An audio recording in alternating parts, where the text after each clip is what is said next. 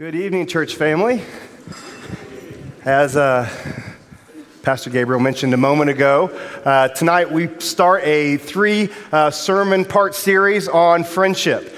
And tonight, what we're going to look at is just some kind of um, uh, 30,000 foot view of friendship. We're going to look at a number of different principles for Christian friendship. And then the next two weeks, Pastor Gabe and Pastor Philip are going to drill down into some more specific issues related to friendship, such as loyalty and how do you love and how do you have tough love for friends. So that's kind of where we're headed over the next uh, three weeks. But tonight we're going to talk a little bit about just different characteristics that are common for those who are Christians in terms of friendships.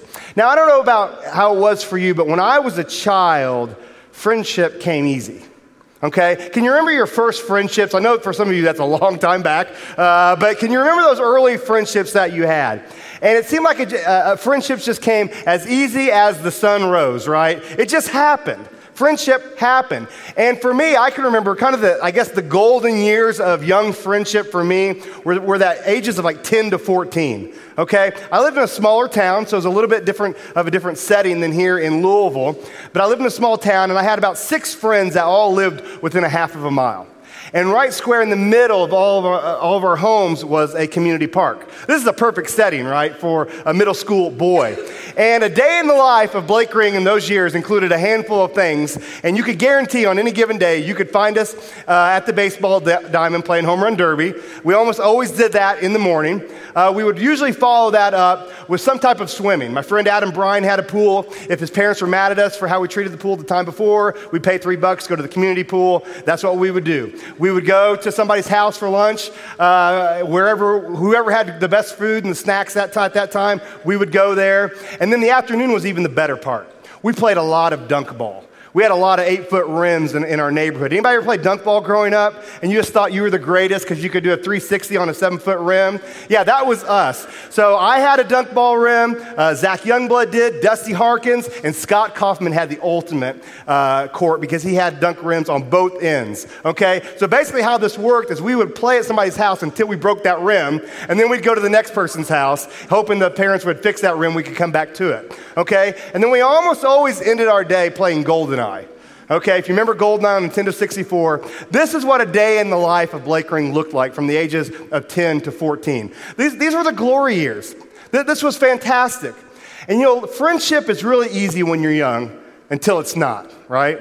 Eventually, the ease, the easy peasy friendship turns into something a little bit harder, more confusing, more disappointing. Um, back when I was a kid, uh, we didn't have cell phones, so we'd actually have to go to people's houses and knock on the door uh, because usually the parents were on the phone and maybe they wouldn't do call waiting. It was really challenging and tough back then. Uh, but we would knock on doors, and you know, at some point in, in the friendship, sometimes those knocks didn't come as frequently. You know, for you that are younger today, uh, maybe there's a friend that you uh, would normally text with, but all of a sudden they seem to be ghosting you.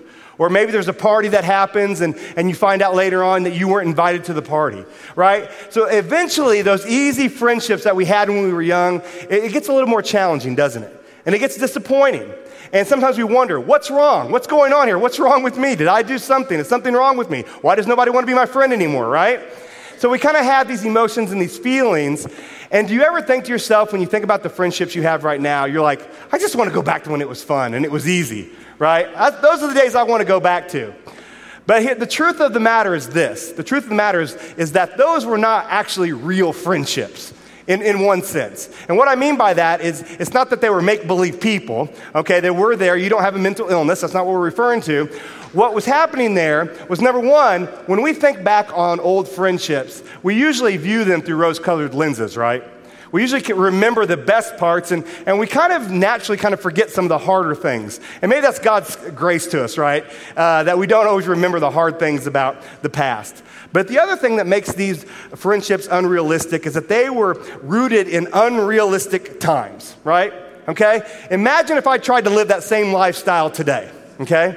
Uh, today is, is Lydia and I's 18th uh, anniversary, uh, so we're excited about that. Uh, it's, it's, uh, we're very excited about 18 years and 18 more years. We're excited about what God has in store. But imagine if I woke up this morning and I said, Peace out, babe. I got to go out and play some dunk ball. And she'd be like, oh, your back's going to go out. Well, that's beside the point, okay? I'm going to go play some home run derby. And then we're going to get on the Xbox and we're going to, we're to play all day. And then we're going to stay up really late and eat pizza all three meals, like some of my kids like to do. How would that go over? Not well, right? Just try it. Just as a case study. Go home and try that uh, tomorrow. And, and, and the thing is, is we can't be that same carefree person. Why can't I not be that same carefree person? Because I got a mortgage and I got a job and I got kids and I have to be a chauffeur, right? All of these things. We got, we got car issues, health issues. It's not that you, we're not in the same times as we were back then. But you know, sometimes you, if you're my age or older, do you ever just want to look at your kids and tell them, man, I was so cool when I was your age? Do you ever feel that way? I sometimes want to tell my kids, man, I, like you see me now, but there was a time when I was fit and I was fun, and if something was really fun, I was willing to commit a misdemeanor. You know, that's, that's the kind of life that I lived, right? But now, you know, you look at your parents and you're like, well, they're not so cool. The reality is, a lot of times, those friendships that we had when we were younger, that maybe we want to get back to those, those were kind of fairy tale relationships and friendships, right? They, they really weren't built on reality of what real life is all about. And sometimes when we think about those relationships, it's all about, man, what was fun for me? You know, it's a very self focused type of friendship. The other night, I was talking to Lydia and I was asking her this question. I said, if there was one phrase that had to summarize your father's ministry at Ninth and O, what would that one phrase be? Okay? What would that one phrase be? It didn't take her but probably 10 seconds, and she says to me, it would be, it's not about you. It's not about you. You ever heard Pastor Cook say it's not about you? Hopefully, not on an individual level, but hopefully here in the pulpit. But he'll say it about a number of different areas of life, right? And one of those areas of life is friendship. You know, it's not about us. And that's a, that's a message we need to hear because the world is always telling us it's about you, right? It's all about what you want, it's all about, about your happiness. And so I've entitled my message tonight, um, an It's a Not About You kind of friendship. Seven markers of Christian friendship. And what I want to do is I want to look at seven different kind of characteristics that we should value as the people of God. That we should really want to strive to do because we see them in Scripture, and I really believe that it, it leads to having better friendships and a more blessed uh, life. So that's what we're going to look at tonight. But before we jump into these seven, I first want us to, to think a little bit about Friendology 101, okay? Well, what in the world is Friendology 101? Okay. As we think about these different markers of who we want to be as friends and who we should be, we really need to have some self awareness, okay? So, everyone in this room is different. And how we relate to friends is different. And trust me, if you're a boy or you're a girl, you view friendship differently as well. Trust me, I see it on a daily basis with my kids. Um, but one of the things I think is really helpful for us to know is on this, on this area of sensitivity, sensitivity level. And I have on the scale on one end dull, okay, nobody wants to be called dull probably. Maybe some of you want to be called delicate, that's on the other side, right? And whether you're dull or delicate, that's not really a positive or negative, right? What I, what I want us to pick up on is if you're like a delicate person, okay, you're, you're a delicate person, what this means is this is actually a very positive thing in a lot of ways. Because you ever have those friends that are just like, they're super on, on it if, if you're going through a hard time. They're there to minister to you. They're the first one to text you. Are you doing okay? They're really sensitive to, to, to, to your needs. And that's a very good thing. Now, a delicate friend can also get their feelings hurt. That might be the downside. There's a trade off in these things. Now, if you're a dull friend, well, that doesn't sound very fantastic, does it? But if you're a dull friend, well, that might mean that you don't get your feelings hurt very easily. And that can be a good thing, too, um, as, as well. But it also might mean that you're just not a very sensitive friend. You're, you're, not meeting their, their, their needs. So, as you think about this, where would you put yourself on the spectrum? I think that's helpful as we go through these seven markers because you need to know are my, where are my propensities? Where are my weaknesses? Where are my strengths? The other one is in just the friend quantity. You know, I was thinking about even the differences between my wife and I as I was thinking about tonight. And, you know, my wife is more on that, I like fewer friends, but I'm really going to invest in them. And I'm more on that, I like many friends, but I'm not going to be probably as deep with them. That's just the nature of who we are. Now, it's, God makes each one of us different and we have to know our personalities, uh, but we also need to know where God might want us to grow, right? And maybe He wants us to come back more into the middle uh, of that spectrum. So I think it's just helpful to be thinking about these things and where we are on these scales as we think about these different markers. Well, the first marker I want us to think about in terms of uh, having a it's not about you friendship is that we need to be a realistic expectations kind of friend. We need to be a realistic expectations kind of friend. In 1 John 1 8, we read this. It says, If we say we have no sin, we deceive ourselves, and the truth is not in us. Did you know we all bring sin into our relationships? You know, we, every single one of us. And if we, if we realize that to be true, then it lets us know that if we are sinners and they are sinners, we're ultimately going to hurt one another at some point, right? Um, a number of years ago, um, I was wanting to get into biking and my friend Aaron Pickard helped me to pick out a bike, and he got me a mountain bike, okay? And I wouldn't recommend starting mountain biking in your 40s, but this is where I, I am.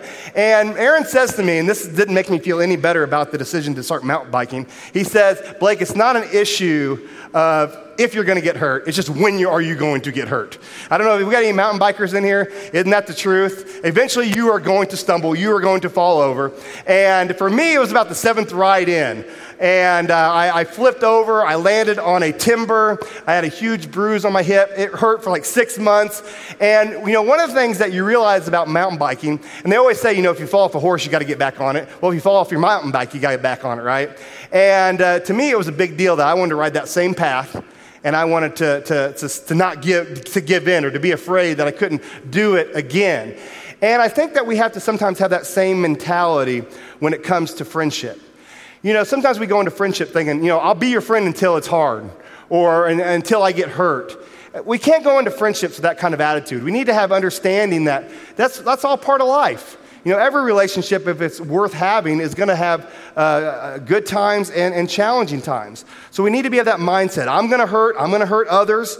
And, and, you know, that pain is going to be real. Reconciliation is going to need uh, to happen. Um, but I'm ready for the pain when it comes. So that's one of the things I would say is, as to be a, a good Christian friend, you need to understand it's not always going to be amazing every single day of that relationship. So I think that's important. You know, a couple weeks ago, Jeremy Pierre was here. Uh, preaching on marriage. And he talked about how, like in marriage, you think it's going to be amazing until about 15 minutes in, then you find out it's not all amazing, right? We don't really have that same mechanism when it comes to friendship.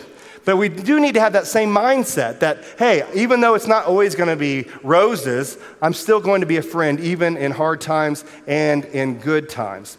There's a quote on the screen I want you to read. This is by uh, Dietrich Bonhoeffer. It's in a book called Life Together. He says this about unrealistic expectations and friendships. He says this The man who fashions a visionary ideal of community, this is the guy who makes up some vision in his mind of what friendship should be like. That's not realistic. He says this that it should be realized by God, by others, and by himself. He's, he enters the community of Christians with his demands. He sets up his own law and judges brethren and God himself accordingly. That's a very dangerous thing to do. If you go into relationships thinking this is how it's going to be, you're going to meet all these expectations, or something's wrong with you, we, we can't have that mindset. Because when things do go, do not go his way, he calls the effort a failure. So he becomes first an accuser of his brethren, some of us have been on the other end of that, right? People have accused us of being a bad friend because maybe bad expectations that they had, or maybe we had faulty expectations. So they, they're an accuser of the brethren, then an accuser of God, and finally, the despairing accuser of themselves. So when we don't have good expectations for what friendship should be like, what do we end up doing? We end up getting mad at the people, we get mad at God, and we end up getting discouraged ourselves and we ask, What's wrong with me? Why is God cursing me with, with a lack of good friendships? So be a realistic expectations kind of friend. Number two, marker number two, be a, an it's all good kind of friend. Be an it's all good kind of friend. Well, what do you mean by that? Well, in Colossians chapter 3, verse 12 and 13, we read this. It says, Put on then, as God's chosen ones, holy and beloved, compassionate hearts kindness, humility, meekness, and patience, bearing with one another, and if one has a complaint against uh, another, forgiving each other as the Lord has forgiven you, so that you must also forgive. You know, these, these two verses are very pregnant, aren't they?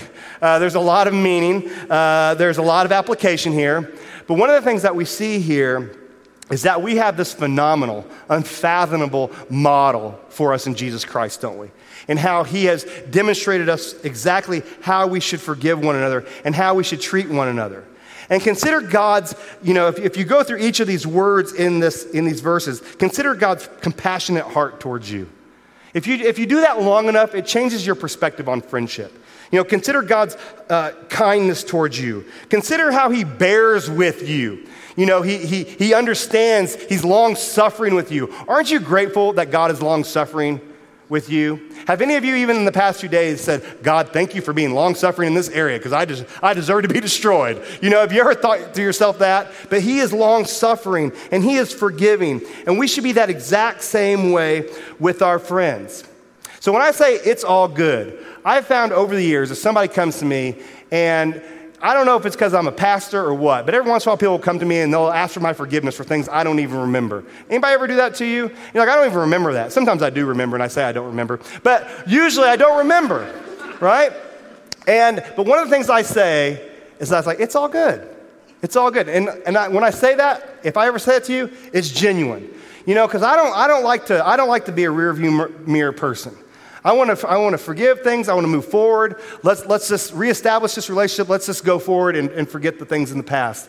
And it's not to say that there aren't things you need to learn from the past, uh, but, but we need to be that type of people that are willing to be forgiving and bear with one another and move forward. You know, let's not be too quick to, to get our feelings hurt and to be offended all the time. You know, we live in a world where people are just waiting to be offended by something. Do you ever feel like that? We live in a world where, where somebody wants to be offended about something. Let's be different than the world, right? Let's be different from the world. Let's not be so sensitive all of the time. You know, let's have a leaning towards understanding. Let's have a leaning towards forgive, forgiveness. Let's not lean towards uh, annoyance in our relationships. Let's, let's not have that, that mindset. You know, it's not always easy to assume the best. But sometimes when I'm struggling, if somebody comes to me and maybe I don't agree with them or maybe I feel like they've done something wrong, I try to sit there and think, okay, let's assume the very best about the situation. Let's paint that picture. And then I try to believe that the best I can. Okay? So I think if we can assume the best about people. Because here's the deal is it possible that people might mistreat you in life? It's possible, and it's going to happen if it hasn't happened already. But isn't that what happened to Jesus? You know, that's the cross that Jesus had to bear, and it's our cross to bear as well. Okay, but we'll, we'll let, God's going to sort everything out in the end. But let's be a people of, of forgiveness, a people of understanding, and let's be an it's all good kind of people. A third marker is um, be a we're family, we're fam kind of friend. Be a we're fam kind of friend. We're family. Galatians 6:10 says this, "So then, as you have the opportunity, let us do good to everyone, and especially to those who are of the household of faith." And here's the deal. Christian friends aren't just Christian friends, right? We're brothers and sisters, and there's an important distinction there. And if you look across this room, okay, let's kind of look, just span uh, across the room, look across. Who in this room looks most different from you? Who is the person that is the most opposite of you? Now, don't say it out loud, that could be offensive maybe. But who is the most opposite person of you, okay? Their family. That's, that, that's a family member right there. And that's powerful. That's more powerful in many ways than, than just friendship.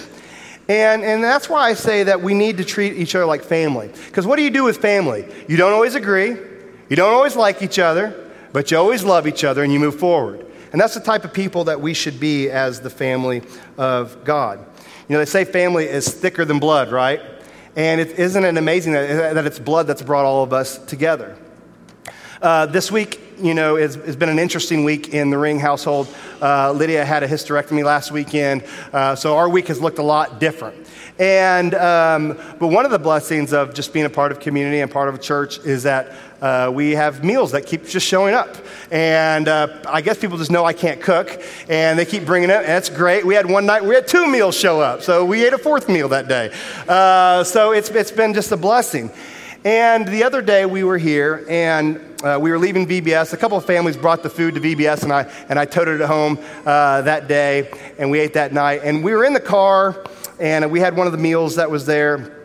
And uh, I think it was Hadley, uh, opened up the, the bag, which is typical Hadley. She's very curious about everything in life. And she opens up the bag and she's looking through everything, I guess to see if she likes to eat it or not. And she's very pleased with the meal. She's like, well, this is exciting. This is a lot of food here, Dad.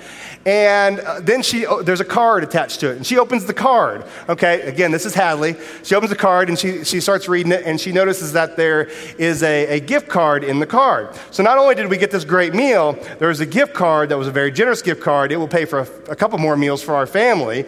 And this is the best. This is like bonanza right here. And, um, and Hadley's like, oh my goodness. And she was reading it and she's like, who are these people? And she didn't know this family's name. And I know them, we know them, but we're not close. We kind of run in different circles in the church. They're newer. And one of the kids said, like, that's kind of crazy that someone that we don't know all that well would do this for us. Well, that's, that's, that's fam. That's what being family is all about. So be family. That's the kind of friends we want to be loving family, thicker than blood. Number four, be a lips are sealed kind of friend. Be a lips are sealed kind of friend. Proverbs 17:9 says this, whoever covers an offense seeks love. Okay? Whoever covers an offense seeks love.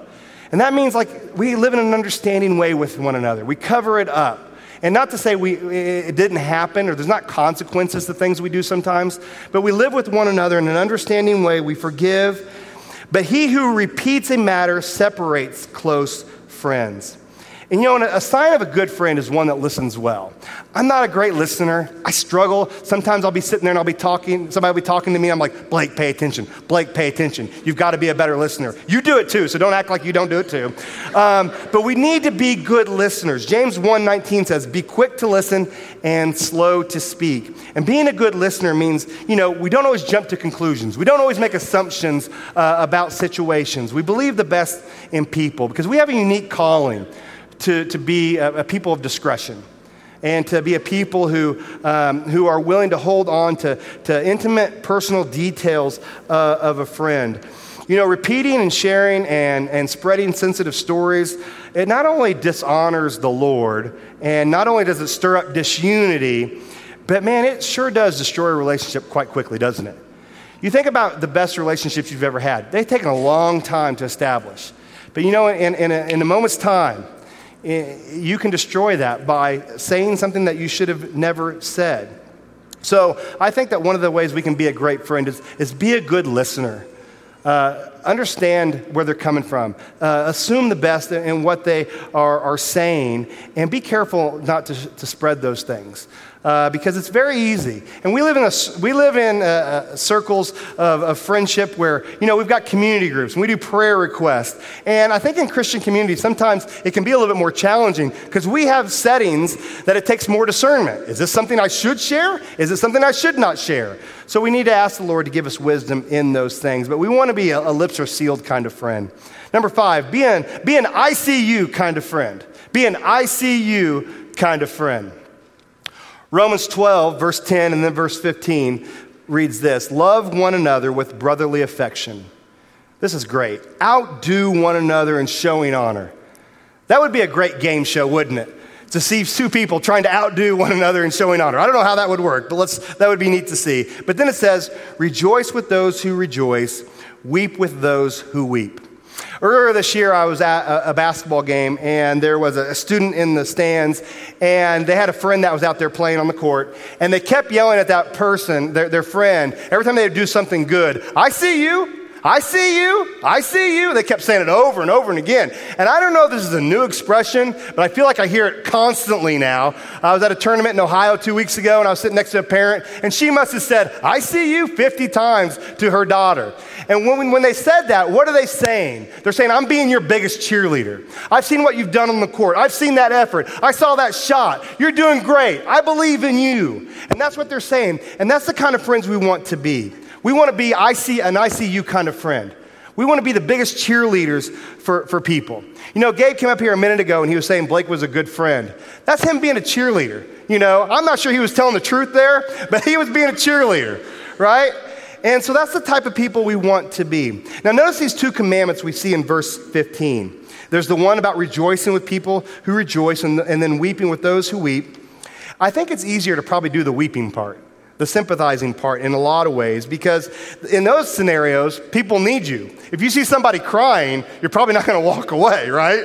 Your natural instinct is to, are you okay? Or if you know them well, you hug them or whatever it might be. I think the harder one is to rejoice with people. Because people that are happy or something's great's happening in their life, they don't necessarily need you in that moment, do they? It's not natural. But you know what? Celebrating alone isn't much fun, is it? You guys ever done something amazing and nobody was there to see it? That's not very fun. You want the whole world to be there to see it, right? Celebrating alone isn't much fun. However, we increase one's joy when we rejoice with them. And it's an act of love to increase another's joy. It's an act of love to increase another's joy. So if you're a person that is quick to show honor and rejoice when others have victories, you're going to be a friend magnet. All right? You're to have all the friends you could ever want. Because who doesn't want a friend who's a cheerleader, right? And, and, I think that that's something that, that is worth thinking about. Who in your life is your biggest cheerleader? I hope there's someone who's come to mind. Uh, that, that, makes this a lot more helpful in this illustration here. Who is your biggest cheerleader? Let's go and be that for people. Let's go be that person. That's a challenge to me because I'm not always that way. And maybe you're not either. But let's be an ICU kind of friend. Let's be a big cheerleader. Number six, be a keep it real kind of friend. Be a keep it real kind of friend. Galatians 6 1, brothers, if anyone is caught in any transgression, you who are spiritual should restore him in a spirit of gentleness. Keep watch on yourself, lest you be tempted. So we see here this idea that, that if you see someone sinning, a friend of yours, if you're in a good place spiritually, uh, then you should go to them and you should, you should correct them in a, in a gentle uh, uh, spirit. And, and we should, you know, when it comes to your friends, I hope you care about their holiness. We should care about one another's holiness, right? That should be important uh, to us. We need to be protectors um, of our friends. And that doesn't give us a license to say whatever we want. I would like to have a license to say whatever I want in life, but they don't give those out very easily. Uh, you, can't, you can't go buy those, right? But notice what it says it says you need to be spiritual to say things at times. You, you, know, you've got to, you've got to invest in, in relationships before you're able to speak into people's lives uh, often. And I think that, that this is where the self awareness comes into play. Have you ever seen some sin in somebody's life and you're like, I'm not in a good place right now. I'm not sure I'm even seeing this situation properly. I can't speak into that. But there are times when the Lord puts it on your heart. He pricks your heart to say, Something's wrong with your friend. They're sick and they don't even know it. You need to speak to them. And that's where we need to, to, to have a spiritual mindset uh, as we think about our friends. Because I, I tell you what, correcting a brother or sister who is in sin, is there any greater love than that? Because you are risking something when you do that. Because there is a chance that they're going to come back and they're not going to like what you said and it could damage your relationship. But here, let me, but keep this in mind. I was real curious, like, what percentage of people in this room are kind of a, a conflict, um, have a high conflict personality? So I looked up a number of articles, and, and basically it said somewhere around 10% of people have a high conflict personality. All right, look around around you. Oh, there's some of you who are in here. 10% of you love conflict. But what's that mean? 90% of you don't like conflict. So if somebody comes to you and they're like, brother, this is what's going on, you know, you shouldn't do this, or I've noticed this tendency, or you said this, or you're drawing others who are weaker brothers into sin, they're probably not doing it because they like conflict. They're doing it because they love you. And I think we need to keep that in mind that, that God wants us to be that, that gentle uh, uh, rebuke to our friends uh, when we see these things. And so often, when you rebuke someone, you won't know for a long time, and you may never know how God might use that. Okay? The year was 2001. It was May of 2001. I remember um, it was the last week of school. It was the week of graduation at Illinois. And I'd gone to church that week, and we were at somebody's house that afternoon for lunch after church. And a young lady by the name of Brooklyn, who was a friend of mine, made some comment about me being haughty and cocky. Okay? And it didn't really stick. You know, sometimes the first time you're told something that doesn't really stick, if you're married, you know what I'm talking about. And um, so the next week, I was back in my hometown at, at, my First Baptist church where I had grown up. And uh, I was walking out of the, the, the, morning service, and I can remember where I was even in the building. And a, a friend of mine said to me, her name was Elizabeth, Elizabeth said to me, Blake, you coming back for PM service tonight? And I said, I said something really snarky, and I don't even really want to say it right now because it's embarrassing. But I said, if you're lucky, why would you say that to somebody, right? And she says to me, it's like, Blake, you're so cocky sometimes. And I was like, it took two. You know, when, when Brooklyn said it the Sunday before, it didn't hit. But when Elizabeth said it this, the, the second Sunday, I was like, something's wrong with me. Because these are two girls that do not like conflict. All right, I know that. I know their personality. And the Lord used that. And, and, and so oftentimes, you know, Brooklyn and Elizabeth don't know this story. But you all do, so don't tell them. Um, but, but you never know how God's going to use that in someone's life. Good friends encourage and challenge others to live to be more like Jesus. You know, a healthy level of confrontation creates a tension that is often conducive for spiritual growth. What's best for us is almost never what's easy honest, right? What's best for us is almost never what's easy, honest. So look for those opportunities that the Lord gives you to speak into people's lives. And, and just getting back to this idea of self awareness, if friends never confront you, that might be a problem too. You know, and I think about that sometimes. If I've gone through a season when no one's ever kind of spoken into my life or said anything to me, that might mean either I'm not doing a very good job of developing friendships or maybe I'm just a really hard person to talk to. Maybe I'm argumentative, or maybe whatever it might be. So I think that, that if you're a type of person that no one ever confronts you about anything, you just need to look at your own heart because there might be something there that you need to work through. So that's just something that I think about, and, and maybe that's something that you needed to hear uh, tonight as well. Last thing I want to say is, is be a bring them to Jesus kind of friend. Be a bring them to Jesus kind of friend. In John chapter 1, verse 43, uh, we have this passage of scripture where Jesus is like, Come and follow me, come and follow me. He's calling the disciples unto himself. And he goes to Philip and he says, Philip, follow me. And what does Philip do? He does this amazing thing of he invites other people into it. And he goes to, uh, to his friend Nathanael. He says, It says, Philip found Nathanael and said to him, We have found him of whom Moses in the law and also the prophets wrote, Jesus of Nazareth, the son of Joseph. You know, friends are, are really valuable, aren't they? I hope that you have friends that, that you feel are valuable. I know as I look across this room, there's, all, there's a whole spectrum. Many of you have many friends. Some of you in here are, are lonely, like, like Pastor Gabriel mentioned earlier. And I know we're all over the place, but I hope that you have friends and that you value them. You know, and, and, what do we do as friends? We share in the joys of life. We share in the disappointments of life. We share in the, in the hopes of life. You know, we go to, to each other's weddings. We go to birthday parties. We go to hospitals. We go to funerals. You know, we share life together. All of the things, these are what friends uh, should be doing. But for those who have placed their faith in Jesus, there's monstrous implications. There's monstrous implications because all of these things we've talked about, all of these different markers, they take on different meaning when they're grounded in the bedrock of Jesus, right? So everything that we do should be pu- pushing people back to Jesus. So, two questions as, I, as we kind of close out tonight, I want you to think about is number one, am I regularly pointing my friends to Jesus? Am I regularly pointing my friends uh, to Jesus? Now, how this manifests itself can happen in a lot of different ways okay?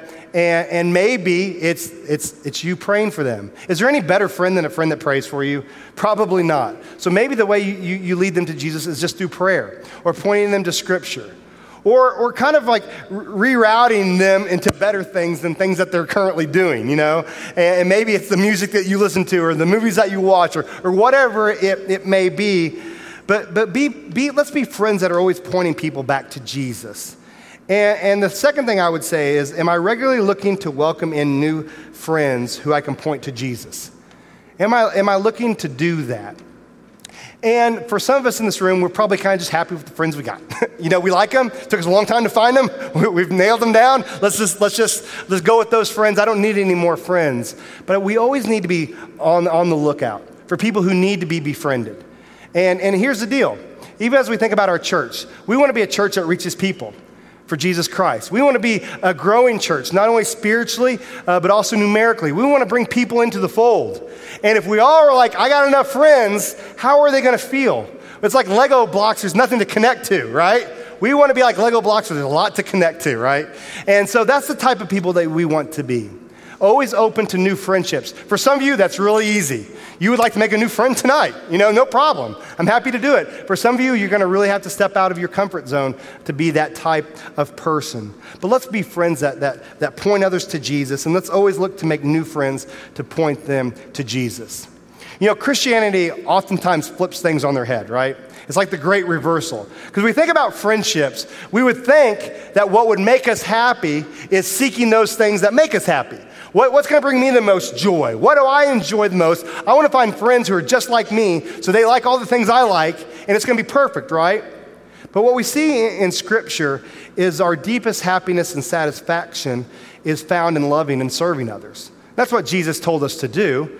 And so that's why when I think about Pastor Cook, and he always says, you know, it's not about you. I think it would serve us well as a congregation if we constantly thought about the fact that Jesus wants us to be it's not about you kind of friend.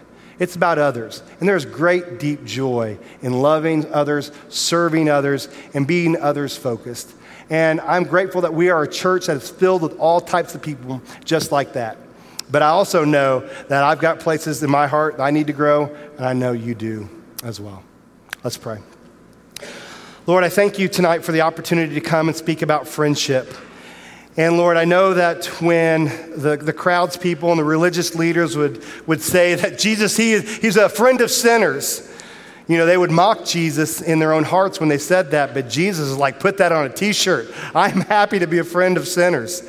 Lord, I pray that we would be just like Jesus, that we would look to, to, to invite other people into our lives, that we would point people to holiness and point people in the right direction. And God, I pray that you would strengthen our love for one another in this church, and that when people come into our fellowship, they would say, Wow, there is something unique. There is something different. These people love Jesus, and it is evident in how they treat one another. In Christ's name I pray. Amen.